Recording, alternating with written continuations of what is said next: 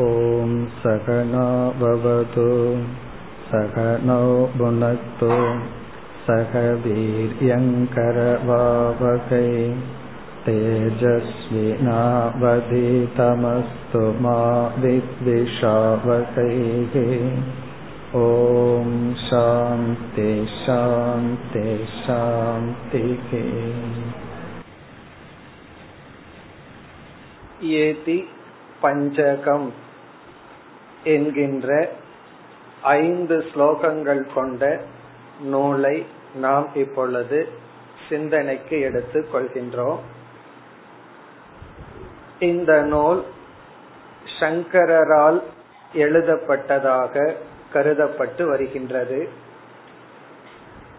முதலில் எதி பஞ்சகம் என்ற ஐந்து ஸ்லோகங்கள் கொண்ட இந்த தலைப்பினுடைய பொருளை பார்ப்போம். இந்த நூலுக்கு எதி பஞ்சகம் என்பது தலைப்பு. தலைப்பினுடைய பொருளை பார்த்து பிறகு நூலுக்குள் செல்லலாம். பஞ்சகம் என்றால் ஐந்தினுடைய சேர்க்கை என்று பொருள். குரூப் ஆஃப் ஃபைவ் ஐந்தினுடைய சேர்க்கை. அஞ்சு சேர்ந்திருந்தா அத பஞ்சகம் என்று சொல்கின்றோம். இப்ப இங்கு என்ன ஐந்தினுடைய சேர்க்கை என்றால் ஐந்து ஸ்லோகங்களினுடைய சேர்க்கை. இப்ப பஞ்சகம் என்பது இந்த நூல் ஐந்து ஸ்லோகங்களினுடைய சேர்க்கையாக இந்த நூல் இந்த கிரந்தம் அமைந்துள்ளது. இப்ப இங்க வந்து ஸ்லோக பஞ்சகம் ஐந்து ஸ்லோகங்களினுடைய சேர்க்கை. இனி இந்த ஐந்து ஸ்லோகங்கள் எதை பற்றி பேசுகின்றது? ஐந்து ஸ்லோகங்களில் என்ன விஷயம் உள்ளது என்றால் முதல் சொல்லுக்கு வருகின்றோம் ஏதி. இப்ப ஏதி பஞ்சகம் ஏதி என்ற சொல்லுக்கு வருகின்றோம். ஏதி என்ற சொல்லுக்கு நாம் டிக்ஷனரி படி அர்த்தத்தை எடுத்துக்கொண்டால் சந்நியாசி என்பது பொருள். இப்ப சான்ஸ்கிரிட் டிக்ஷனரிக்குள்ள போய் எதிங்கிற சொல்லுக்கு அர்த்தம் பார்த்தோம்னா சந்நியாசி என்று இருக்கும். இது வந்து ரூடி அர்த்தம் என்று சொல்வார்கள். ரூடி அர்த்தம் என்றால் அந்த சொல்லுக்கு டிக்ஷனரி படி என்ன பொருள்? அதுதான். சம்ஸ்கிருதத்துல வந்து இனி ஒரு விஷயம் இருக்கின்றது எந்த சொல்லும் திடீரென்று தானாக இயங்குவதில்லை. ஒவ்வொரு சொல்லுக்கும் நாம் மூலத்துக்கு செல்லலாம். அந்த மூலத்துக்கு சென்று எந்த வினையடியிலிருந்து வந்தது என்று ஆராய்ந்தும் பொருள் பார்க்கலாம். அப்படி மற்ற மொழிகளிலும் இருக்கின்றது. சம்ஸ்கிருதத்துல மிக தெளிவாக இருக்கு. அப்படி அதை வந்து நிருப்தி என்று சொல்வது. நிருப்தி அர்த்தம் என்றால் டெரிவேஷன் மீனிங் அப்படின்னு சொல்ற அப்படி எதிங்கிற சொல்லுக்கு அர்த்தம் என்னன்னு பார்த்தா எது எததே முயல்பவன் எததே இது எதிகி. இப்ப எதிங்கிற சொல்லுக்கு நிருப்திப்படி அர்த்தம் பார்த்தோம்னா அதாவது வினை அடியிலிருந்து என்ன பொருள் வருதுன்னு பார்த்தோம்னா முயற்சி செய்பவன். அப்படின்னு பொருள். இப்ப எதிங்கிறதுக்கு எததே இது எதிகி. யார் முயற்சி செய்கின்றானோ அவன் எதிகி. இது வந்து ரொம்ப கிராஸா இருக்கு. முயல்பவன். அதாவது பிரயத்தனம் செய்பவன் அப்படின்னு அர்த்தம். யார் என்ன முயற்சி செய்தாலும் எதின்னு வரலாம். ஆனா எதிங்கிற சொல் சந்நியாசிங்கிற அர்த்தத்துல டிக்ஷனரியில இருக்கும். இப்ப உதாரணமா ககக அப்படின்னு ஒரு சொல்ல இருக்கு. ககக அப்படின்னா பறவை அப்படின்னு அர்த்தம். அது வந்து டிக்ஷனரியில கககன பறவை. பிறகு அந்த பறவைன்னு ஏன் வந்ததுன்னு நம்ம நிருப்திக்குள்ள போனோம்னா கம் அப்படின்னா ஆகாசம் அர்த்தம். கே கச்சதி இது ககக. அதாவது ஆகாசத்தில் பறப்பது அப்படின்னு அர்த்தம். இப்ப ஆகாசத்துல என்ன பறந்தாலும் பறவை அதெல்லாம் பறவையாகி விடாது. ஆகாசத்துல பறப்பதுங்கிறது நிருப்தி படி ஆனா வந்து டிக்ஷனரி படி என்ன பொருள்னா பறவை. அதே போல எததே இது எதிகிங்கிறது நிருப்திப்படி. ஆனா வந்து ரூடிப்படி சாதாரண அர்த்தம் வந்து எதி என்றால் சந்நியாசி. இப்ப ரெண்டு அர்த்தம் பார்த்திருக்கோம். எதிங்கிற சொல்லுக்கு முயல்பவன் ஒரு அர்த்தம் அது இலக்கணப்படி பிறகு வந்து சாதாரண பொருள் வந்து சந்நியாசி. ஒரு சொல்லுக்கு மூன்றாவது ஒரு அர்த்தமும் இருக்கு. நிருப்தி அர்த்தம் ரூட்டி அர்த்தம் மூன்றாவது வந்து சந்தர்ப்ப அர்த்தம்னு சொல்வது. சந்தர்ப்ப அர்த்தம்னா அந்த இடத்துல என்ன அர்த்தத்துல அது பயன்படுத்தப்பட்டுள்ளது. அந்த சூழ்நிலையில அதற்கு என்ன பொருள்? இப்ப வந்து டக் அப்படின்னு ஒரு வார்த்தை இருக்கு. அல்லது மவுஸ் அப்படின்னு ஒரு வார்த்தை இருக்கு. இப்ப இந்த மவுஸ்ங்கிற வார்த்தை வந்து கம்ப்யூட்டர் ரூம்ல இருக்கிறவர் சொல்றாரு. மவுஸ் எடுத்துட்டு வான்னு சொல்றாரு. இவரு போய் ஒரு எளிய பிடிச்சிட்டு வந்தாருன்னு வச்சுக்கோங்க என்ன ஆகும்? அப்ப அந்த இடத்துல என்ன அர்த்தம்? அப்ப மவுஸ்ங்கிற சொல்லுக்கு இலக்கணப்படி ஒரு அர்த்தம் இருந்தாலும் வேறொரு அர்த்தத்துல அந்த சந்தர்ப்பத்துல பயன்படுத்தப்படுகிறது. அதே போல வந்து கிரிக்கெட்ல டக்குனா அது ஒரு அர்த்தம் இருக்கு. அப்படி ஒரு சொல்லுக்கு டிக்ஷனரி படி ஒரு அர்த்தம் இருந்தாலும் சில இடங்கள்ல வேறொரு அர்த்தத்துல அந்த சந்தர்ப்பத்துல பயன்படுத்துவோம். அப்படி இந்த இடத்துல எதி அப்படின்னா என்ன பொருள் அப்படின்னு நம்ம இப்ப பார்க்கின்றோம். இங்கு வந்து சந்நியாசிங்கிற பொருள் விடப்படவில்லை. எதி பஞ்சகம்ங்கிற இடத்துல சந்நியாசிங்கிற பொருளும் அடங்கி இருக்கின்றது. அத்துடன் இனி ஒரு பொருளும் சேர்ந்து இங்கு பயன்படுத்தப்பட்டுள்ளது. அது என்னவென்றால் ஞானத்தை அடைந்த முக்தியை அடைந்த சந்நியாசி. இப்ப இந்த இடத்துல எதிங்கிற சொல்லுக்கு ஞானி சந்நியாசி அல்லது முக்த சந்நியாசி. முக்தியை அடைந்த மோக்ஷத்தை அடைந்த சந்நியாசி எதி என்ற சொல்லில் இங்கு குறிப்பிடப்படுகிறது. காரணம் என்னவென்றால் சந்நியாசிகள் எல்லாம் மோட்சத்தை அடைந்தவர்கள் அல்ல. சில பேர் மோட்சத்தை அடைய வேண்டும் சாதனை செய்ய வேண்டும்னு சந்நியாசத்தை எடுத்துக்கொள்ளலாம் சில பேர் சந்நியாசத்தை எடுத்துக்கொண்டு ஜப நிஷ்டர்களாக இருக்கலாம் வெறும் ஜபம் பண்ணிட்டு இருக்கலாம் அல்லது சந்நியாசத்தை எடுத்துக்கொண்டு சமுதாய சேவையில இருந்து கொண்டு இருக்கலாம். அவர்களெல்லாம் ஞானத்தை அடைஞ்சிருக்கணும் முக்தர்களா இருக்கணுங்கிற அவசியம் கிடையாது. சந்நியாசம்ங்கிறது ஒரு வாழ்க்கை முறை. சில பேர் வந்து ஆபத் சந்நியாசம்னு தான் வந்து மரணம் அடைய போறோம் அப்படிங்கிற சூழ்நிலையில சந்நியாசியா இருந்தா புண்ணியம்ங்கிற எண்ணத்துல சந்நியாசத்தை எடுத்துக்கலாம். அப்படி எழுபது எழுபத்தஞ்சு வயசுல சில பேர் வந்து இறப்பதற்கு முன் எடுத்துக் கொள்வார்கள். ஏன்னா ஒரு மேலான ஆசிரமம் அதுல இருந்துட்டு உயர துறக்கணும்னு சொல்லி. ஆகவே சந்நியாசிகள் எல்லாம் முக்தர்கள் அல்ல. இப்ப இங்கு வந்து முக்தியை அடைந்த சந்நியாசி. அதான் எதிங்கிற சொல்லுக்கான பொருள். முக்தன் அப்படின்னு பொருள். பிறகு இந்த முக்தனுடைய மேன்மையை மனநிலையை வர்ணிக்கும் ஐந்து ஸ்லோகங்கள் கொண்ட நூல். அதுதான் இந்த தலைப்பினுடைய பொருள். இப்ப இறுதியா பார்த்தோம் அப்படின்னா முக்த சந்நியாசினாம் மோக்ஷ வைபவ பிரகாசக ஸ்லோகாகா.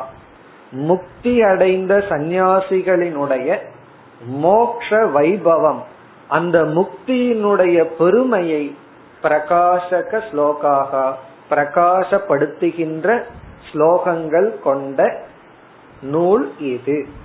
அப்ப இந்த அஞ்சு ஸ்லோகத்துல என்ன இருக்கின்றது என்றால் முக்தியை அடைந்த சந்நியாசிகளினுடைய மோக்ஷத்தை வர்ணிக்கின்ற மோக்ஷத்தின் பெருமையை கூறுகின்ற ஐந்து ஸ்லோகங்கள்.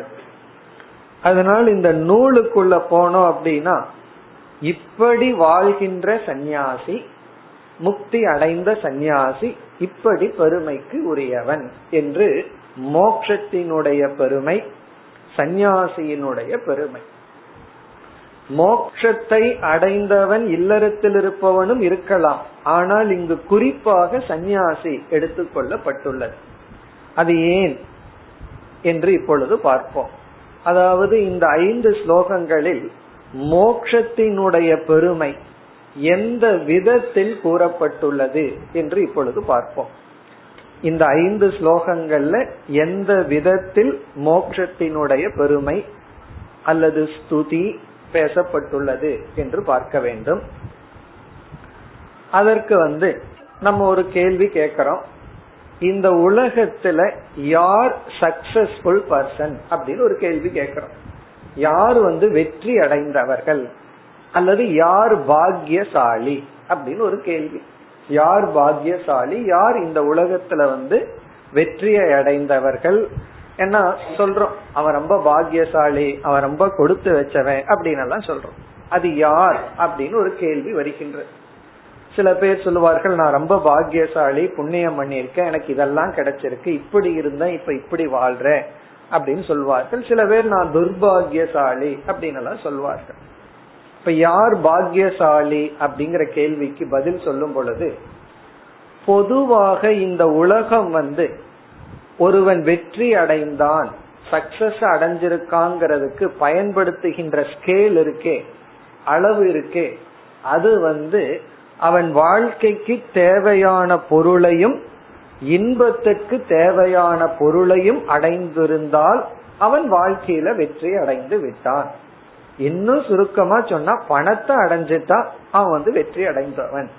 சைக்கிள்ல போயிட்டு இருந்தான் பிசினஸ் ஆரம்பிச்சு கொஞ்ச நாள்ல வந்து கார்ல போறான். அது உள்ளதுக்குள்ள இருபது லட்சம் ரூபாய் கொடுத்து வாங்கின கார்ல போறான். உடனே என்ன சொல்லுவாங்க? அவன் முன்னேறிட்டான் அவன் பாக்கியசாலி அவன் சக்சஸ்ஃபுல் பர்சன் அப்படின்னு சொல்லுவார்கள். இது வந்து இந்த உலகம் கொடுக்கிற ஸ்கேல் இப்ப யார் வெற்றி அடைந்தவர்கள் பாக்கியசாலி அப்படின்னு சொன்னா செல்வத்தை அடைந்தவன். அது மட்டுமல்ல பொருள் செல்வம் மட்டுமல்ல அறிவு செல்வம். அதாவது நல்லா படிச்சிருக்கா சமுதாயத்துல ஒரு அந்தஸ்தோட இருக்கா அல்லது சில பதவியோட இருக்கா அவனுக்கு எத்தனையோ ஆட்கள். இதெல்லாம் வெளியே ஐஸ்வர்யங்களை அடைந்தவன் பாக்யவான் பாக்யசாலி வெற்றி அடைந்தவன். இது சாதாரண உலகத்தினுடைய அளவுகோல். ஆனா இங்கு என்ன செய்யப்படுகிறது என்றால் ஒரு ஞானத்தை அடைந்து இந்த ஞானத்தை அடைந்தவன் பாக்கியசாலி.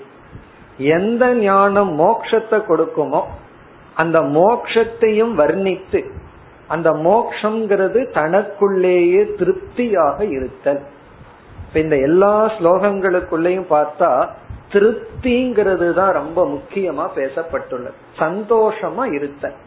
மன நிறைவுடன் இருத்தல். யார் இந்த ஞானத்துடன் இவ்விதமாக மன நிறைவுடன் இருக்கின்றார்களோ அவர்கள்தான் பாக்யசாலி அவர்கள்தான் வெற்றி அடைந்தவர்கள். அவர்கள்தான் கொடுத்து வைத்தவர்கள் என்ற விதத்தில் இங்கு இந்த ஸ்லோகங்கள் கூறுகின்ற இப்ப யார் பாக்யசாலினா யார் இவ்விதமான ஞானத்தை அடைந்து இந்த விதத்தில் திருப்தியாக இருக்கின்றார்களோ அவர்கள்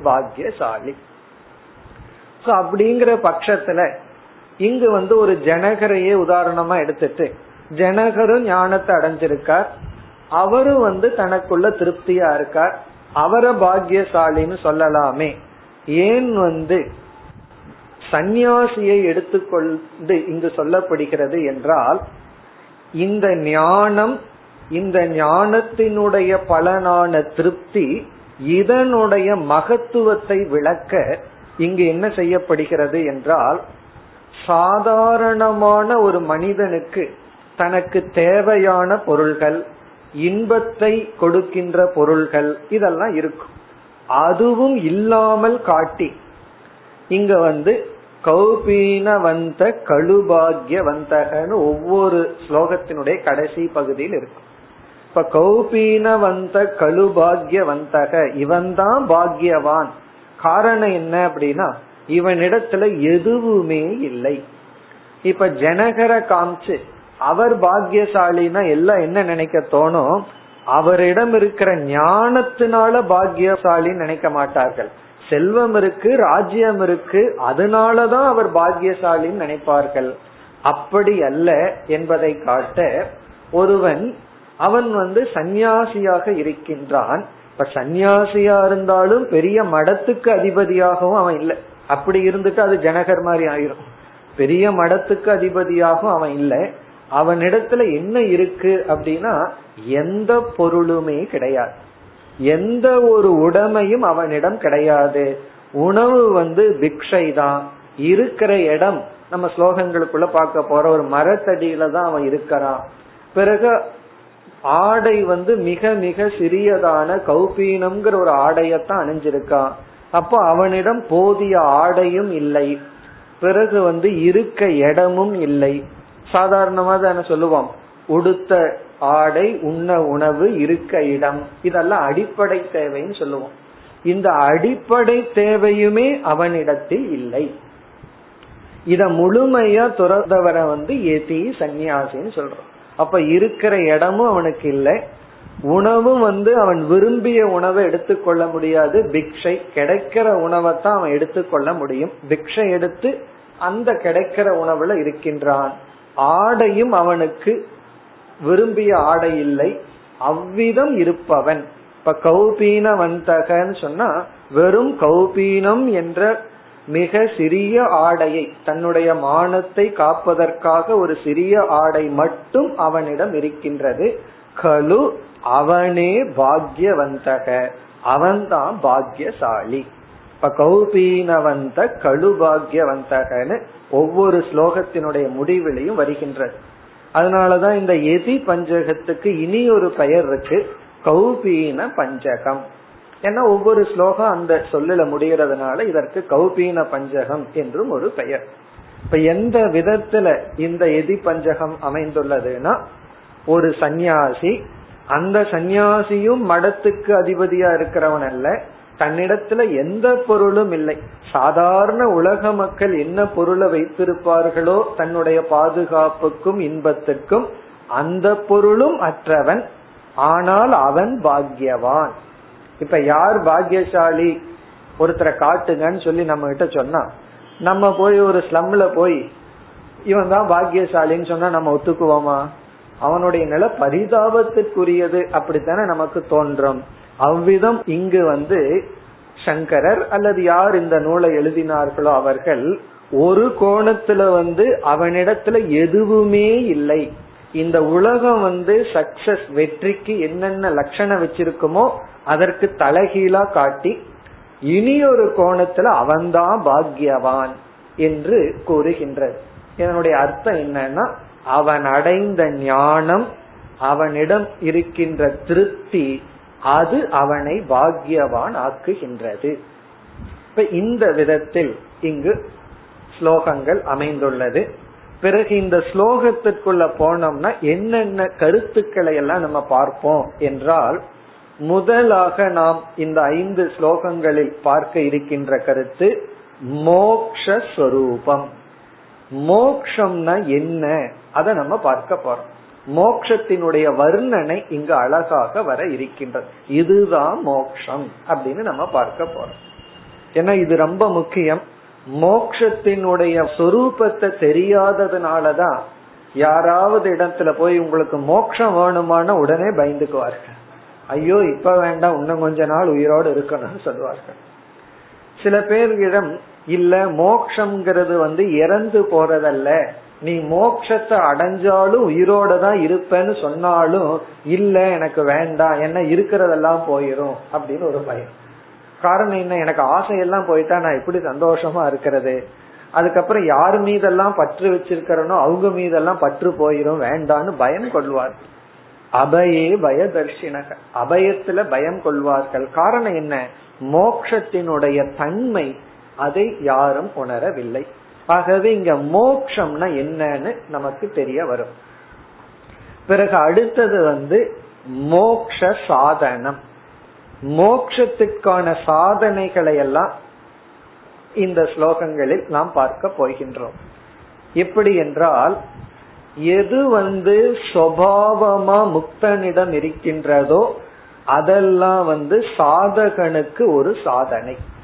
இப்போ ஒரு முக்தன் வந்து சுவாவமா கருணையோடும் கோபப்படாமல் அமைதியாகவும் இருந்தால் அது வந்து அவனுடைய நேச்சர். முக்தனுடைய சுவாவம் சாதகர்களுக்கு வந்து அடையப்பட வேண்டிய லட்சியமாக இருக்கு. ஆகவே நாம் இங்க முக்தனுடைய வர்ணனையை பார்க்கும் பொழுது அவைகளே நமக்கு சாதனைகளாகவும் இருக்க போகின்றது. இவ்விதம் முதலில் மோக்ஷத்தினுடைய சொரூபத்தை நாம் பார்க்க இருக்கின்றோம். இரண்டாவது மோக்ஷத்தினுடைய சாதனைகள். இந்தந்த சாதனைகளை நாம் பின்பற்ற வேண்டும்ங்கிற அறிவு நமக்கு கிடைக்கும். சரி இந்த ரெண்டு அறிவுனால என்ன பலன் என்றால் மோக்ஷரூபம் நம்ம தெரிய தெரிய மோக்ஷ சாதனையில் நமக்கு ஸ்ரத்த ஏற்படும். இந்த ஸ்லோகங்கள் எல்லாம் நமக்கு ரெண்டு விதத்துல பயன் கொடுக்கும். ஒன்று ஸ்ரத்தாங்கிற ஒரு உணர்வை கொடுக்கும். எதுல ஸ்ரத்தை? மோக்ஷ சாதனையில ஸ்ரத்தைய கொடுக்கும். சில சமயங்கள்ல நம்ம சாதனைய பண்ணிட்டே இருப்போம். அதிலிருந்து பலன் வராததற்கு காரணம் ஸ்ரத்த இல்லாமல் அந்த சாதனைய செய்வோம். கர்மகாண்டத்துல ஸ்ரத்த இல்லாம எவ்வளவு பெரிய யாகம் செய்தாலும் யாகம் நடந்திருக்கும் யாகத்தின் பலன் கிடைக்காதுன்னு சொல்லப்பட்டிருக்கு. அதே ரூல் தான் வேதாந்தத்திலையும் ஞான காண்டத்திலையும் நம்ம வந்து ஸ்ரத்த இல்லாம எவ்வளவு சாதனைகள் செய்தாலும் வேதாந்தம் கேட்டாலும் பயன் இருக்காது. அந்த ஸ்ரத்தை நமக்கு வரும். இரண்டாவதான பலன் நமக்கு உற்சாகம் ஏற்படும். இப்ப இந்த ஸ்லோகங்கள் எல்லாம் நம்ம கொஞ்சம் இன்ஸ்பயர் பண்ணி விடும் அப்பப்ப என்ன ஆகும் அப்படின்னா ரொம்ப உற்சாகமா சாதனையை ஆரம்பிப்போம். அப்படியே சோர்ந்து போயிருவோம் அந்த சோர்வு வரும் பொழுது இந்த மாதிரி ஸ்லோகங்கள் படிக்கும் பொழுது நமக்கு அப்படியே கொஞ்சம் உற்சாகப்படுத்திவிடும். ஆங்கிலத்துல என்கரேஜ்மெண்ட் இன்ஸ்பயர் அப்படின்னு சொல்லுவோம். இதெல்லாம் நம்ம இன்ஸ்பயர் பண்ற என்கரேஜ் பண்ற ஸ்லோகங்கள். அதனால வந்து இதுக்குள்ள போனோம்னா படிப்படியான உபதேசம் டீச்சிங் ஸ்டெப்ஸ் எல்லாம் இருக்காது. இது அதற்கான ஸ்லோகம் அல்ல. இத டீச் பண்ற ஸ்டெப் பை ஸ்டெப்பா இருக்கிற ஸ்லோகம் அல்ல. இந்த ஸ்லோகங்கள் வந்து நம்மை உற்சாகப்படுத்தி நமக்கு ஸ்ரத்தையை கொடுத்து மோக்ஷத்தினுடைய சொரூபத்தை காட்டி மோக்ஷத்தினுடைய சாதனையை காட்டுவது. அதை விட முக்கியமான ஒன்று இந்த ஸ்லோகங்கள் நமக்கு காட்டுவது வந்து எது வெற்றி எது சக்சஸ் அப்படிங்கிற ஒரு முக்கியமான ஞானம். இப்ப ஒருவர் வந்து ரெண்டு பேர் படிச்சு முடிச்சுட்டு வேலைக்கு போறார். ஒருவர் ஓவர் டைம் பண்ணி பண்ணி அதிகமா பிசினஸ்லயோ அல்லது ஜாப்லயோ இருந்து வந்து ஒரு கோடி ரூபாய் பத்து வருஷத்துல சம்பாதிச்சிடுறாரு. இனி ஒருவர் என்ன பண்றார்? அந்த பத்து வருஷம் வந்து ஓவர் டைம் பண்ணி பணத்தை சம்பாதிக்காம அறிவை சம்பாதிக்கிறான்னு வச்சுக்கோமே. உபனிஷத் கீத கிளாஸுக்கு பயன்படுத்திடுறான்னு வச்சுக்கோமே. ரெண்டு பேரும் மீட் பண்றாங்க. அப்ப வந்து ஒருவர் சொல்றாரு இந்த பத்து வருஷத்துல நான் இவ்வளவு அறிவை அடைஞ்சிருக்கேன். இனி ஒருவர் சொல்றாரு நான் பத்து கோடி ரூபாய் எக்ஸ்ட்ரா சம்பாதிச்சிருக்கேன். மேலோட்டமா பார்த்த யார் வெற்றியை அடைந்தவர்கள்? யார் சக்சஸ்ஃபுல் பர்சன் இந்த உலகத்தினுடைய ஸ்கேல்ல பணம் சம்பாதிச்சவன் தான். ஆனா அவன் இனி ஒன்ன இழந்திருக்கான். அந்த பணத்தை அனுபவிக்கிற மனசை இழந்திருக்கான். பிறகு நோய் அடைஞ்சிருக்கலாம். எது வேணாலும் எக்ஸ்ட்ராவா இருக்கலாம். ஆனா உண்மையாக வெற்றி யாருக்கு அப்படின்னா இப்படிப்பட்ட ஒரு மனதை சம்பாதித்தவர்கள் அறிவை சம்பாதித்தவர்கள். இப்ப எது சக்சஸ் அப்படிங்கறதுல வந்து அந்த ஸ்கேல் வந்து டோட்டலி டிஃபரெண்ட் முழுமையா வேறுபடுகின்றது. சாதாரணமா இந்த உலகம் பணத்தை சம்பாதிக்கிறது சக்சஸ் நினைக்கிறோம். ஒருவர் வந்து ஏழையா இருந்து பணம் சம்பாதிச்சவர் எழுதுறார். நான் பணத்தை சம்பாதிச்சிட்டேன் ஆனா அதை அனுபவிக்கிற மனசை இழந்துட்டேன் அப்படின்னு சொல்றார். பிறகு ஏழையா இருக்கும்போது என்ன இருந்ததோ அதை நன்கு அனுபவிச்சேன்னு சொல்ற இப்ப ஏழையா இருக்கும்போது மூணு இட்லிய சாப்பிட்டா மூணு இட்லிய நல்லா அனுபவிச்சு சாப்பிட்டுருக்க இங்க என்னன்னா பணம் வந்தாச்சு எதையும் அனுபவிக்க முடியவில்லை. அப்போ என்னை சுத்தி பொருள் இருக்கு. அதை அனுபவிக்கின்ற நான் இல்லை. என்னை இழந்து நான் பொருளை சம்பாதித்துள்ளேன். இனி ஒருவர் என்ன பண்ணிருக்காருன்னா இருக்கிற பொருள் இருக்கு ஆனால் அவர் அவரை இழக்கவில்லை. அப்ப சக்சஸ்ங்கிறது என்னன்னா நல்ல மனதை அடைதல் கட்டுப்பாடான மனதை அடைதல் ஆரோக்கியத்தை அடைதல் குறிப்பா மன ஆரோக்கியம் பிறகு அறிவில் ஒரு ஆரோக்கியம். இதுதான் சக்சஸ் அப்படிங்கிறது இந்த ஸ்லோகம் நமக்கு கொடுக்கின்ற ஒரு பாடம். அப்ப யார் பாக்கியசாலி அப்படிங்கறதுல மெட்டீரியல் வெல்த் அதிகப்படுத்தி கொண்டவன் பாக்கியசாலி அல்ல. அது இருக்கோ இல்லையோ ரெண்டாவது பட்சம். ஆனா வேண்டுமென்றே இந்த ஸ்லோகங்கள்ல அது இல்லாமல் ஒருவனை காட்டி ஆனால் அவன் பாக்கியசாலி. காரணம் அவனிடம் இப்படிப்பட்ட மன நிறைவு இருக்கின்றது. அவன் இப்படி வாழ்ந்து கொண்டு இருக்கின்றான் அவன் எப்படி வாழ்ந்து கொண்டிருக்கின்றான்? அதுதான் இங்கு வருகின்றது. இப்ப நம்ம வந்து இவனுக்கு இந்த சந்நியாசியான ஞானிக்கு இப்படி ஒரு மோக்ஷம் வந்துள்ளதுன்னா அவன் எப்படிப்பட்ட சாதனைகளை கடந்து வந்தான் என்பதை சுருக்கமா பார்ப்போம். அவன் என்ன சாதனைகளை மேற்கொண்டு இங்கு வர்ணிக்கின்ற நிலையை அடைந்தான் அல்லது பாக்யவான் ஆனான். அவன் வந்து என்னென்ன சாதனைகளை கடந்து இறுதியில இவ்விதம் வர்ணிக்கப்படுகின்ற பாக்யவான் ஆனான் அல்லது வெற்றி அடைந்தான். அத மிக சுருக்கமா இப்ப நம்ம பார்க்கலாம். அதாவது சாஸ்திரமானது அதிகமாக முக்கியமாக ஒரு வார்த்தையை பயன்படுத்துது. அந்த வார்த்தை வந்து அந்த சொல் வந்து தர்மம் அப்படிங்கிற சொல். இப்ப தர்மம்ங்கிற சொல்லுக்கும் பல அர்த்தங்கள் உண்டு. ஒவ்வொரு இடத்துக்கு தகுந்த மாதிரி தர்மம்ங்கிறதுக்கு அர்த்தம் இருக்கு. இப்ப உதாரணமா ஒரு மலர் எடுத்துக்கிறோம். அந்த மலரினுடைய தர்மம் என்ன அப்படின்னா அதனுடைய இயற்கை என்ன சுவாவம் என்ன அப்படிங்கறது கேள்வி. மலரினுடைய தர்மம் என்னன்னா மென்மையாக இருத்தல் வாசனையுடன் இருத்தல். அது அதனுடைய தர்மம். அப்படின்னா அது அப்படி இருக்கிறது அதனுடைய சுவாவம். அதை விட முடியாது. அதை விட்டா அது மலர் அல்ல. அதே போல எந்த ஒரு பொருள் எடுத்துக்கலாம். தண்ணீரினுடைய தர்மம் என்ன? அப்படின்னா அது திரவமாக ஓடுதல். இப்படி எந்த ஒரு பொருள் எடுத்துட்டாலும் அதனுடைய தன்மை என்ன அப்படின்னு ஒரு கேள்வி கேட்டா நமக்கு ஒரு பதில் கிடைக்கும். நம்ம ஒரு பதில் சொல்லுவோம். அந்த பதில் தான் லட்சணம் அல்லது டெபனிஷன் எந்த நீங்க ஒரு ஆப்ஜெக்ட் எடுத்துட்டாலும் அதனுடைய தன்மை என்ன? நேச்சர் என்ன? நம்ம கேட்போம் யாராவது ஒரு புதிதா ஒரு வார்த்தையை சொன்னா உடனே அது என்ன அது எப்படி இருக்கும் அதனுடைய நேச்சர் என்ன அப்படின்னு சொல்லுவோம் அதே போல சில மிருகங்கள் எடுத்துட்டோம்னா அந்த மிருகத்தினுடைய நேச்சர் என்ன தன்மை என்ன. இப்ப நாயினுடைய தன்மை நன்றியுடன் இருத்தல் பூனைக்குன்னு ஒரு நேச்சர் இருக்கு சிங்கத்துக்குன்னு ஒரு நேச்சர் இருக்கு அப்படி ஒவ்வொரு பொருளுக்கும் ஜீவராசிகளுக்கு ஒரு தன்மை இருக்கு. இப்ப அடுத்த கேள்வி கேக்குறோம் மனிதனுடைய தன்மை என்ன? மனுஷத்துவம் அல்லது மனிதனுடைய இயற்கை என்ன? மனித தன்மை என்ன? அப்படின்னு ஒரு கேள்வி. சில சமயங்கள்ல ஒருவன் ரொம்ப கொடூரமா இருந்தா நம்ம என்ன சொல்லுவோம்? உனக்கு மனுஷத்தன்மையே இல்லையா? அப்படின்னு கேட்போம். இப்ப இந்த வார்த்தை வந்து நம்ம பயன்படுத்துற வார்த்தை தான் மனுஷத்தன்மை. உனக்கு மனுஷத்தன்மையே இல்லையா? அப்படின்னு நம்ம கேட்போம். இப்ப இந்த மனித தன்மைனா என்ன? என்றால் அங்க சாஸ்திர அறிமுகப்படுத்தது தர்மந்தான் மனிதனுடைய தன்மை. இப்ப மனுஷத்தன்மை அப்படின்னு சொன்னா ஒருவன் தர்மத்தை பின்பற்றும் போது அவன் மனுஷத்தன்மையுடன் இருக்கின்றான். இப்ப வந்து ஒருவன் வந்து நம்ம நடந்து போயிட்டு இருக்கோம் ஒருவன் வந்து இறக்கின்ற தருவாயில இருக்கான். தண்ணீர் இல்லாமல் ஏதோ ஒரு காரணத்துல. உடனே நம்ம மனசுக்குள்ள என்ன தோணுது? உதவி செய்ய வேண்டும். அப்படின்னு சொல்லி உதவி பண்றோம். இது மனுஷத்தன்மை. உதவி பண்ணாம அப்படியே போனோம்னு வைமா சரி சாகரம் சாகட்டும் அப்படின்னு போனோம் அப்படின்னா அது மனுஷத்தன்மை அல்ல. அப்ப மனுஷத்தன்மை அப்படின்னு சொன்னாவே யார்னால தர்மத்தை பின்பற்ற முடியுமோ அல்லது தர்மத்தை பின்பற்றுதல் மனித தன்மை. இப்ப மனுஷத்தன்மைங்கிறது தர்மத்தை பின்பற்றுதல். ஆனா பகவான் நம்மளுடைய படைப்புல என்ன பண்ணிட்டாரு?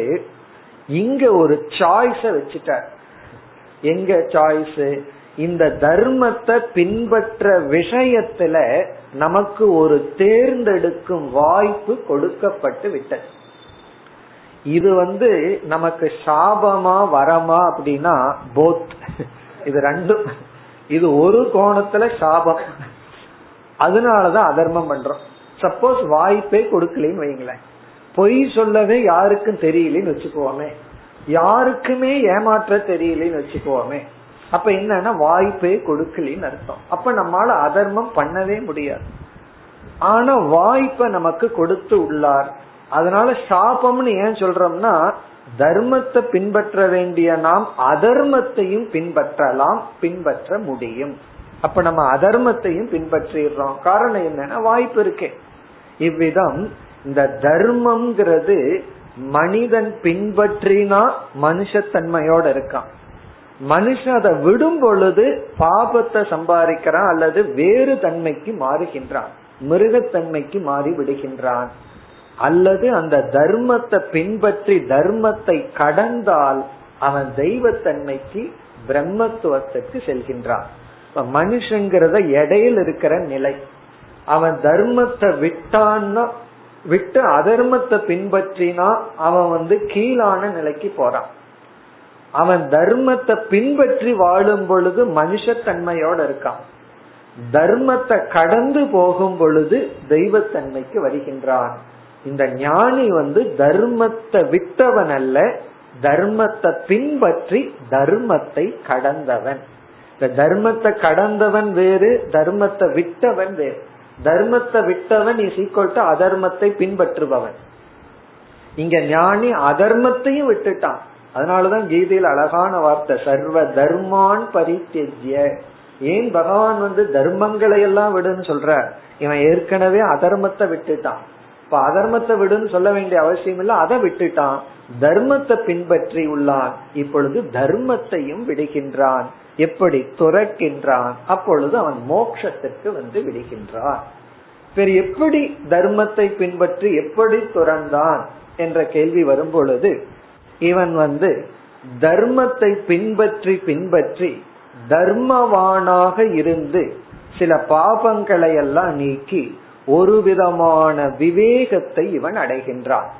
இப்ப தர்மம் வந்து இவனுக்கு என்ன கொடுக்குது அப்படின்னா ஒரு விதமான விவேகம் தர்மம் இவனுக்கு கொடுக்கின்ற. இப்ப மற்றவர்கள் வந்து தர்மத்தை எதற்கு பயன்படுத்துகிறார்கள்னா தனக்கு தேவையான பொருளை அடைவதற்கும் இன்பத்தை அடைவதற்கும் தர்மத்தை பின்பற்றுகிறார்கள்.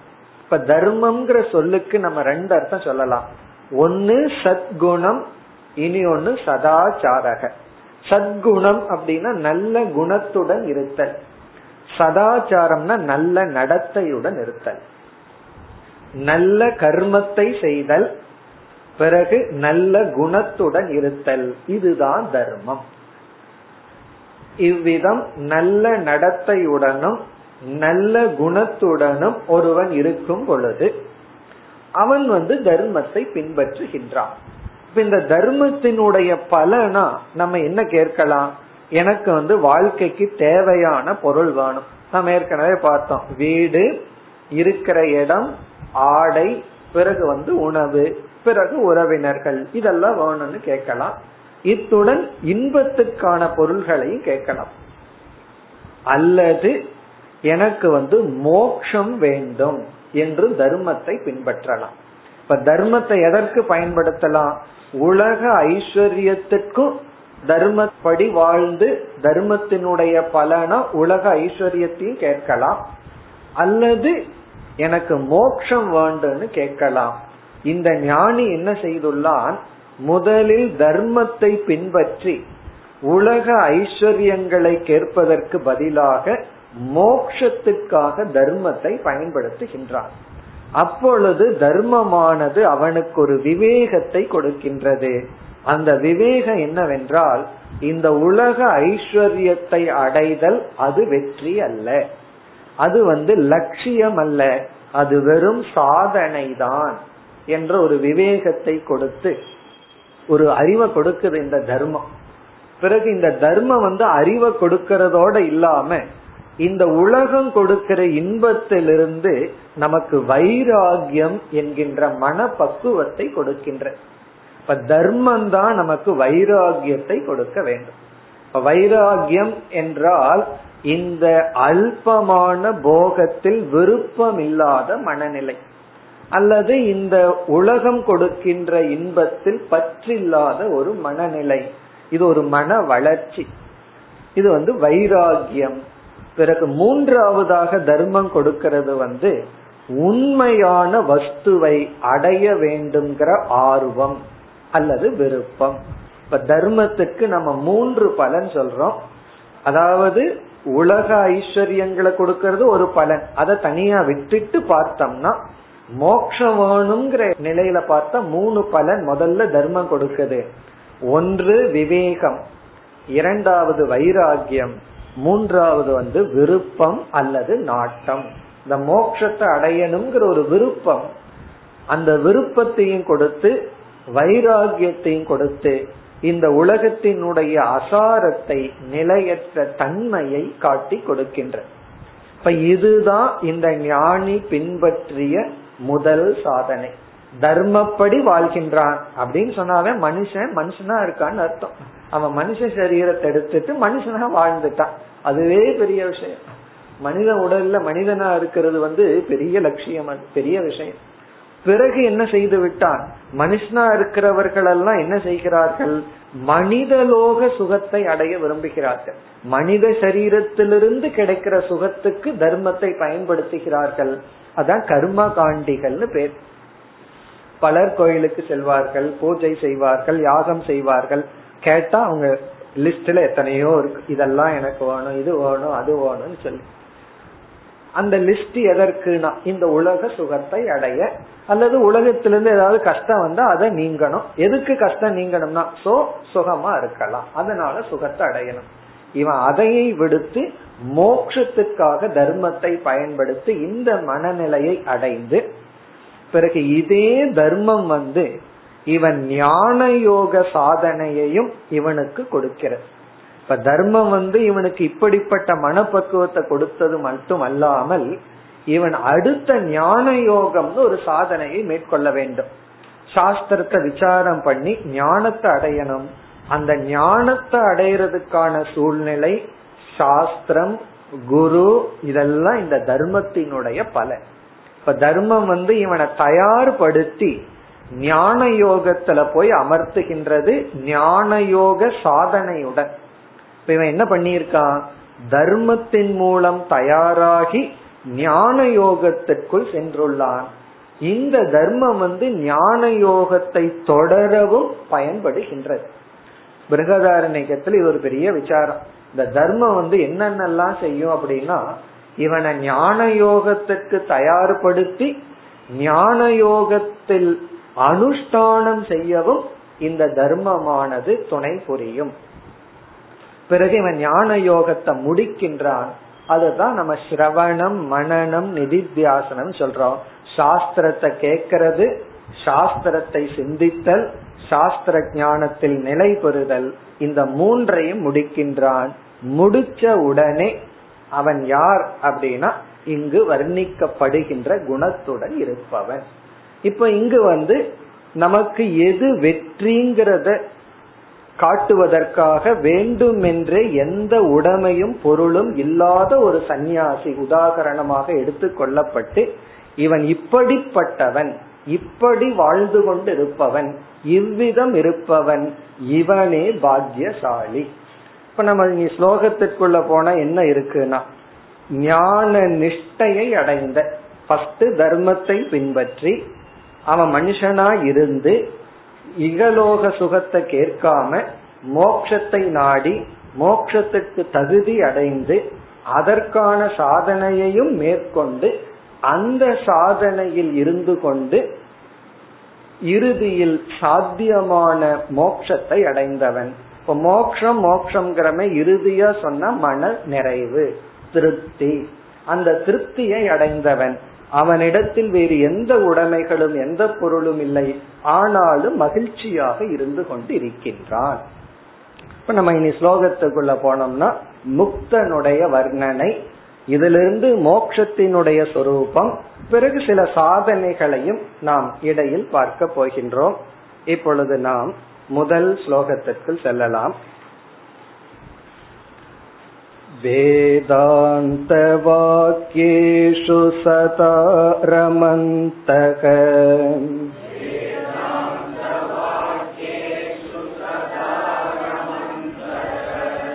भिक्षान्नमात्रेण च तुष्टिमन्तः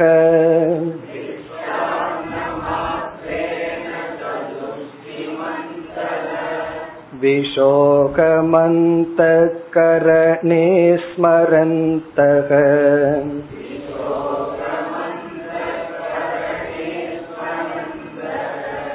कौपीनवन्तः खलु भाग्यवन्तः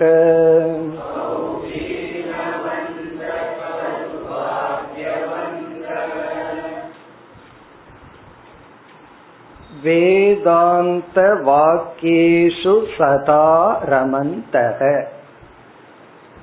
சதா என்றால் எப்பொழுதும் ரமந்தக மகிழ்ந்திருக்கின்றான். ரமந்தகன சந்தோஷமாக திளைத்திருக்கின்றான். எதில் எதில் எது நிமித்தமாக எதில் இவன் திளைத்திருக்கின்றான்? வேதாந்த வாக்கியேஷு வேதாந்த வாக்கியங்களை சிந்தித்துக் கொண்டு அதிலேயே ரமந்தக மகிழ்ந்திருக்கின்றான் திளைத்திருக்கின்றான். இப்ப வேதாந்த வாக்கியத்தை எடுத்துக்கொண்டு வேதாந்த வாக்கியத்தில் இவன் திருப்தியாக இருக்கின்றான். அப்படின்னா என்ன அர்த்தம்? இப்ப வந்து இவன் வந்து அமர்ந்து கொண்டு இருக்கின்றான் இவனுக்கு வந்து வேலை வெட்டி எல்லாம் கிடையாது. அடுத்த ஸ்லோகத்துல பார்க்க போறோம். மரத்தடி தான் வீடு. மரத்துக்கு அடியில உட்கார்ந்துட்டு இருக்க போறான். இவனுக்குன்னு ஒரு உடைமைகளும் கிடையாது யாரும் கிடையாது.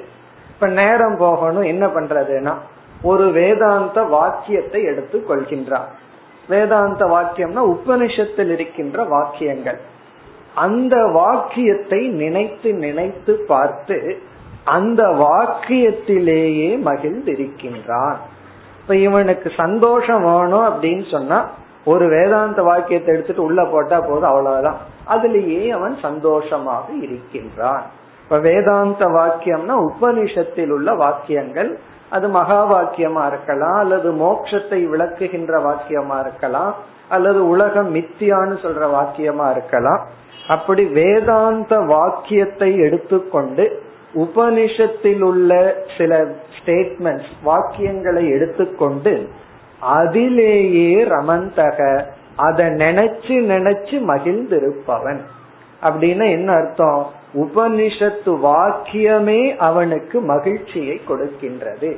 அப்படிப்பட்ட மனநிலையை அடைந்தவன். அந்த வாக்கியத்தை நினைக்க நினைக்க அவன் வந்து சந்தோஷமாக இருக்கின்றான். நினைத்து நினைத்து மகிழ்ந்து கொண்டு இருக்கின்றான்.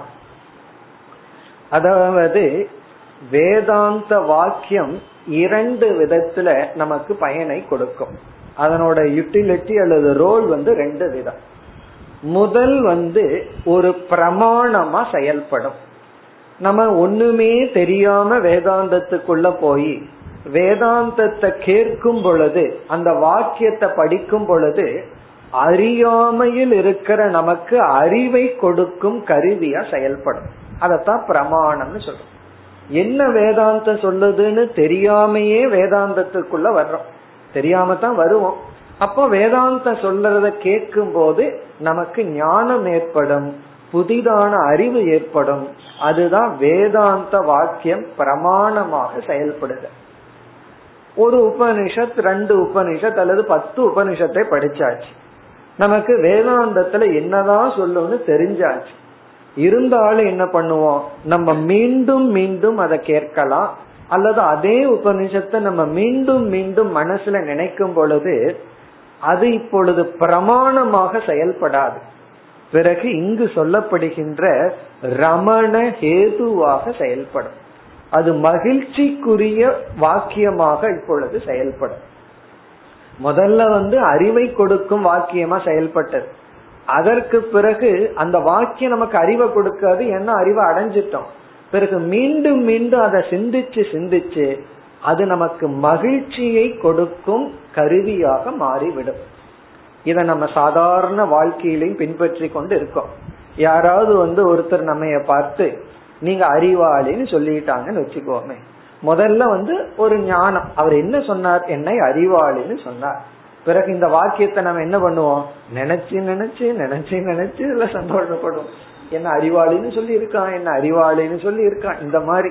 இது என்னன்னா முதல்ல அந்த வாக்கியம் அறிவை கொடுத்தது. என்ன அறிவு? என்ன பத்தி ஏதோ ஒன்னு சொல்ல வர்றான். இதுதான். அடுத்தது இந்த வாக்கியத்தை நினைச்சு நினைச்சு பூரி படைஞ்சிட்டு இருப்போம். இதே போல நெகட்டிவா நீ ரொம்ப மோசமான ஆள் அப்படின்னு சொல்லிட்டான்னு வச்சுக்கோமே. நினைச்சு நினைச்சு துக்கப்படுவோம். அப்படி சொல்லிட்டா அப்படி சொல்லிட்டா அப்படி சொல்லிட்டான்னு சொல்லி இந்த வாக்கியம் இருக்கே. மற்றவர்கள் பயன்படுத்துற வாக்கியத்தை எடுத்துட்டு அது நமக்கு பிடிச்ச வாக்கியமா இருந்தா நினைச்சு நினைச்சு சந்தோஷப்படுவோம். பிடிக்காத வாக்கியமா இருந்ததுன்னா நினைச்சு நினைச்சு துக்கப்படுவோம். இப்ப இந்த வாக்கியம் நம்ம வந்து துக்கப்படுத்துவதற்கும் காரணமாகலாம் அல்லது சந்தோஷத்துக்கும் ஹேது ஆகலாம் வாக்கியம் வந்து ஞான ஹேது அல்லது திருப்தி ஹேது ஞானத்துக்கும் காரணமாகலாம் அல்லது சந்தோஷத்துக்கும் காரணமாகலாம் அல்லது வேற ஞானத்துக்கும் காரணமாகலாம் அல்லது துக்கத்துக்கும் காரணமாகலாம். இதெல்லாம் நம்ம கையில் இருக்கு. யாராவது நம்ம வந்து மோசமா சொன்னாலும் கூட நமக்கு ஞானம் இருந்ததுன்னா இந்த வார்த்தையை கேட்டு நான் பாதிக்கப்படலன்னு நினைச்சு அந்த வாக்கியத்தை நினைச்சு சந்தோஷம் படலாம். இல்ல நம்ம கையில் இருக்கு. இப்ப இந்த இடத்துல வந்து நாம யார பற்றி படிச்சிட்டு இருக்கோம்? ஞான நிஷ்டை அடைந்த ஒரு சந்நியாசி. ஆகவே வேதாந்த வாக்கியத்திலிருந்து புதுசா எந்த ஞானமும் அவருக்கு வர வேண்டிய அவசியம் கிடையாது. வந்தாச்சு. அதனாலதான் ஞானம் ஞான நிஷ்டையும் அடைஞ்சாச்சு. பிறகு என்ன செய்யறாரா? அந்த வேதாந்த வாக்கியத்தை மனதில் எடுத்துக்கொண்டு நினைச்சு நினைச்சு சந்தோஷப்படுகின்றாராம். இப்ப வேதாந்த வாக்கியேஷு சதா ரமந்தக.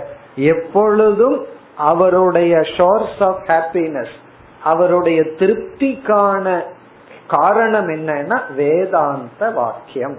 இப்ப வேதாந்த வாக்கியம் வந்து இவருக்கு திருப்தி ஹேதுவாக பயன்படுகின்ற.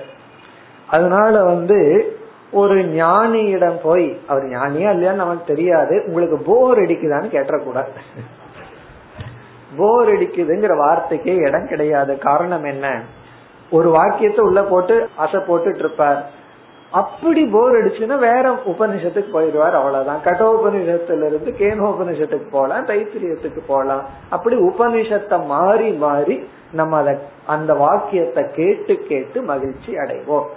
இது வந்து நினைக்கிற விதத்திலேயே மட்டுமல்ல சிரவணத்திலேயும் இது நடக்கலாம்.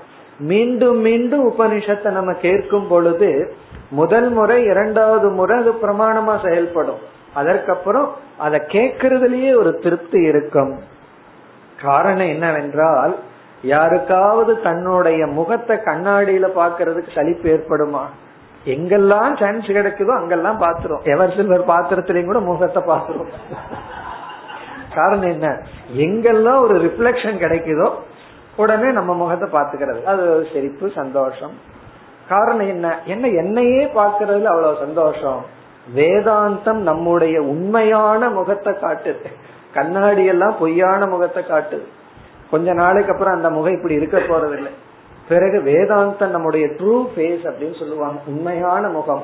உண்மையான முகம் என்னன்னா நீ ஆனந்த ஸ்வரூபி யாராவது பார்த்து ஒரு புகழ் வார்த்தை நம்ம சொன்னா எவ்வளவு குளிர்ந்து போறோம். வேதாந்த நீயே அனைத்துக்கும் காரணம். எவ்வளவு தூரம் நம்ம புகழ்கின்றது.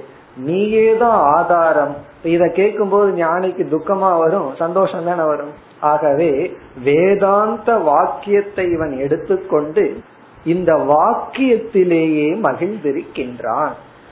இப்ப வேதாந்த வாக்கியத்துல மகிழணும் அப்படின்னா அந்த அளவுக்கு வேதாந்த வாக்கியம் புரிஞ்சிருக்கணும். இல்லைன்னா போர் அடிச்சிரு ரெண்டு வாக்கியத்தை திரும்பி சொல்லுங்கன்னா என்ன சும்மா சொன்னதே சொல்லிட்டு இருக்கிறதுன்னு அது வேதனை வந்துடும் சில பேர்த்துக்கு வேதாந்தம் ஏன் போர் அடிக்குதுன்னா அந்த வாக்கியமே புரியல.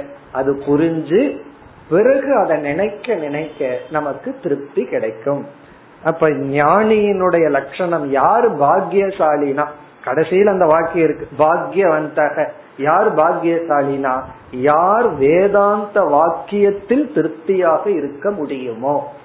யார் வேதாந்த வாக்கியத்தையே நினைச்சு திருப்தியா இருக்க முடியுமோ அவர்கள் பாக்கியசாலி. அப்ப முதல் லட்சணம் வந்து இவர் வந்து எதுல ரெவலிங் எதுல சந்தோஷமா இருக்க இவருடைய திருப்திக்கான காரணம் என்னன்னா வேதாந்த வாக்கியம். இனி அடுத்த சொல்லுக்கு போறோம். பிக்ஷான மாத்திரேனச்ச துஷ்டி மந்தக துஷ்டி மந்தகன சந்தோஷமாக திருப்தியாக இருப்பவர். துஷ்டினா மகிழ்ச்சி ரமந்தே அப்படிங்கிறது போலதான். திருப்தின்னு அர்த்தம் இந்த இடத்துல. துஷ்டினா திருப்தி. திருப்தி அடைபவர்கள். எதனால்? பிக்ஷ அன்ன மாத்திரேன. மாத்திரம்னா இதனாலேயே. மாத்திரம்னா இதனாலேயே. எதனாலேயே? பிக்ஷான்னம். அன்னம்னா உணவு பிக்ஷானம்னா பிக்ஷையினால் கிடைக்கின்ற உணவு. பிச்சை எடுத்து கிடைக்கின்ற உணவு.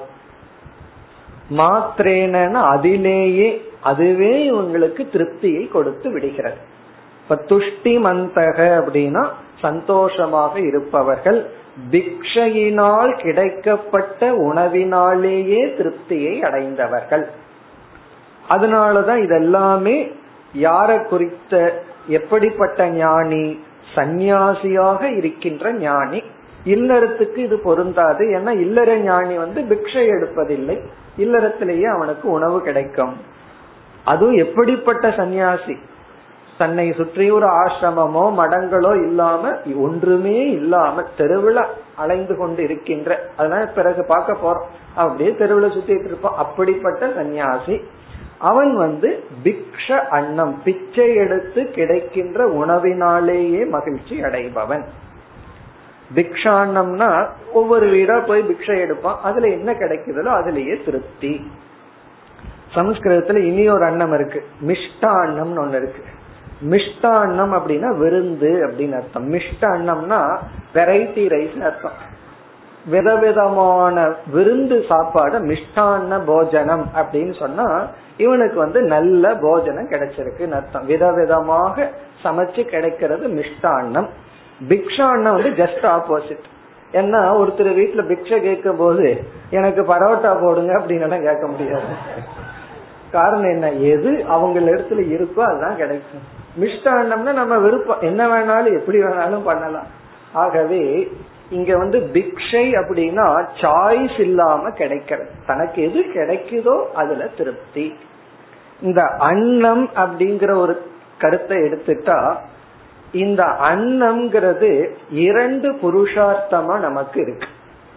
ஒரு புருஷார்த்தம் வந்து அர்த்தம். அர்த்த புருஷார்த்தம்னா அன்னம் இல்லைன்னா வாழ முடியாது. உணவு அப்படிங்கிறது வாழ்க்கைக்கு கண்டிப்பாக தேவைப்படும் பொருள். உணவு இல்லாம வாழ முடியாது. இப்ப அர்த்த புருஷார்த்தம்னா வாழ்க்கைக்கு தேவையான பொருள். காம புருஷார்த்தம்னா அது வாழ்க்கைக்கு தேவையில்லை ஆனா இன்பத்துக்காக அந்த பொருளை நாம் அடைகின்றோம் அனுபவிக்கின்றோம். அப்படி சில பொருள் இருக்கு. ஆனா இந்த உணவு இரண்டுமாகவே செயல்படுகிறது. முதல்ல வந்து உணவு இல்லைன்னா வாழ முடியாது. அப்படின்னா வாழ்க்கைக்கு தேவையான அளவு உணவு செஞ்சு சாப்பிட வேண்டியது ஆனா நம்ம என்ன பண்ணிருக்கோம் உணவை? உணவை வந்து காம புருஷார்த்தமாகவும் மாத்திருக்கோம் விதவிதமான இன்பத்தையும் உணவிலிருந்து எடுத்துக்கொண்டு இருக்கின்றோம் ஒருவன் வந்து உணவு நாளையே கிடைக்கிற உணவு நாளையே மட்டும் சந்தோஷத்தை அடையறான்னு வச்சுக்கோமே. சாதாரண மனிதனால் அதை அடைய முடியும்னா அதாவது ஒருத்தனுக்கு அடிப்படை தேவை என்ன? இருக்கிற இடம் ஏதோ ஒரு ஆடை பிறகு உணவு. இந்த மூன்றிலேயே ஒருவன் திருப்தி அடைய முடியும்னா ஜெயில் இருக்கிறவங்க தான் மேக்சிமம் கிஃப்டட் பீப்புள் காரணம் மூணு கிடைக்குதே. ஆனா அது ஜெயில்னு சொல்றோம் தண்டனைன்னு சொல்றோம். இதுல இருந்து என்ன தெரியுதுன்னா வெறும் அர்த்த ரூபமா வாழ்க்கை வாழ்வதற்கு தேவையான உணவோட மட்டும் ஒரு மனது திருப்தியை அடைவதில்லை. அந்த உணவுல மனது வந்து சுவையை நாடுகின்றது பசியா இருக்கிறவன் வந்து ஏதாவது சாப்பிடுறது கொடுங்கன்னு கேட்பான். கொஞ்சம் கொடுத்ததுக்கு அப்புறம் அப்புறம் டேஸ்ட் பார்க்க ஆரம்பிச்சிருவான். இது நல்லா இல்ல அது நல்லா இல்ல. இப்ப முதல்ல வந்து வாழ்க்கைக்கு தேவை அப்படிங்கறதுல உணவு வருது. அதே உணவை மனிதன் வந்து இன்பத்துக்காகவும் பயன்படுத்துகின்றான். நம்ம வந்து இன்பத்துக்காக சாப்பிடுறோமா? அல்லது வாழ சாப்பிடுறோமான்னு பார்த்தா ஓவர் வெயிட் எல்லாம் எதனால வருதுன்னா அது இன்பத்தினால சாப்பிடுறதனுடைய விளைவு. அளவா இருக்கிறது எதனுடைய விளைவுனா தேவை. அப்போ உணவுங்கிறது காம புருஷார்த்தமாகவும் செயல்படுகிறது. அப்படின்னு என்ன அர்த்தம்? நம்முடைய புலன் இன்பத்துக்காக உணவை பயன்படுத்தி வருகின்றோம். இங்க வந்து பிக்ஷ அன்ன மாத்திரம்னு சொல்லும் பொழுதே இவர்கள் எப்படிப்பட்ட மனநிலையை அடைந்தார்கள்னா உணவை வந்து போக பொருளாக பயன்படுத்த வேண்டிய நிலை இவர்களுக்கு இல்லை. அப்படின்னு என்ன? உணவின் மூலமாக இன்பத்தை அடைய வேண்டும்னு மைண்டில் ஒரு ஃபோர்ஸ் இருக்கே அது ஒரு பெரிய சம்சாரம். பலருக்கு நல்லா தெரியுது இந்த ஏஜுக்கு மேல இதை சாப்பிடக்கூடாது சிலர் சொல்லிட்டே சாப்பிடுவார்கள். ஒருவர் வந்து என்னிடத்துல அவருக்கு டாக்டர் சொல்லியிருக்காரு அதிகமா கொலஸ்ட்ரால் எல்லாம் வேண்டாம்னு சொல்லியிருக்காரு. என் முன்னாடியே கையிலேயே முந்திரி பருப்பு வச்சுட்டு அநியாயம் சாப்பிடக்கூடாது அப்படின்னு சாப்பிட்டு அத வேற சொல்லிட்டு இது அநியாயமா சாப்பிடுறது அப்படின்னு சொல்லிட்டே சாப்பிட்டு இருக்க இருநூத்தி ஐம்பது கிராம் அஞ்சு நிமிஷத்துல முடிச்சார். சொல்லிட்டு இது அநியாயம் இப்படி எல்லாம் சாப்பிடக்கூடாது அப்படின்னு. காரணம் என்னன்னா அதுதான் சம்சாரம். அப்போ உணவுல ஒரு ஃபோர்ஸ் நம்ம வந்து தூண்டி தூண்டி அதுல ஒரு இன்பத்தடையன்னு ஒரு ஃபோர்ஸ் இந்த ஞானி அந்த சம்சாரத்திலிருந்து விடுதலை அடைந்தவன். பிக்ஷான பிக்ஷையாக எந்த அன்னம் கிடைக்கிறதோ அதில் மகிழ்ச்சியை அடைந்தவன்.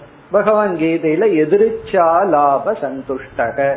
எதிர்ச்சையா என்ன கிடைக்குதோ அதுல மகிழ்ச்சி அடைந்தவன். அந்த ஸ்லோகத்துல எதிர்ச்சா அலாப சந்துஷ்டக. எதிர்ச்சையா ஒண்ணு கிடைக்கலினாலும் கூட அதில் சந்தோஷத்தை அடைபவன். அப்ப வந்து திக்ஷான்ன மாத்திரேனங்கிறது உணவில் அவன் வந்து அடிமையாக இல்லை. பெரிய விஷயம். உணவு உணவு கொடுக்கிற அடிமைத்தனத்திலிருந்து நம்ம மீள்றதுங்கிறது பெரிய வெற்றி. இதுதான் உண்மையான சக்சஸ் சக்சஸ்னா என்னன்னா நம்ம நினைக்கிற மிஷ்டான்னத்தை வச்சுட்டு வயிறு வலிக்கு சாப்பிட்டு அதுக்கப்புறம் அதுக்கு ஒரு மாத்திரைய சாப்பிட்டு இருக்கிறது வெற்றியா? அல்லது அந்த உணவுக்கு அடிமையாகாத மனநிலையை அடைவது வெற்றியா? நம்ம தான் முடிவு பண்ணணும். உணவை அடையிறது வெற்றியா? உணவுக்கு தேவையான பொருள்களை எல்லாம் நம்ம வச்சிருக்கிறது வெற்றியா? சம்பாதிக்கிறது வெற்றியா? அல்லது அந்த உணவுக்கு அடிமையாகாமல் இருப்பது வெற்றியான்னா இங்க யார் பாக்கியசாலினா? இந்த உணவுக்கு அடிமையாகாமல் இருப்பவன். சுவைக்கு அடிமையாகாமல் இருப்பவன். இதே போலதான் இனிமேல் அனைத்து கருத்துக்களும் அடுத்த வகுப்பில் தொடர்போம் ॐ पूर्णमधः पूर्णमिदं पूर्णात् पूर्णमुदच्छते पूर्णस्य पूर्णमादाय पूर्णमेवावशिष्यते ॐ शान्ति शान्ति शान्तिः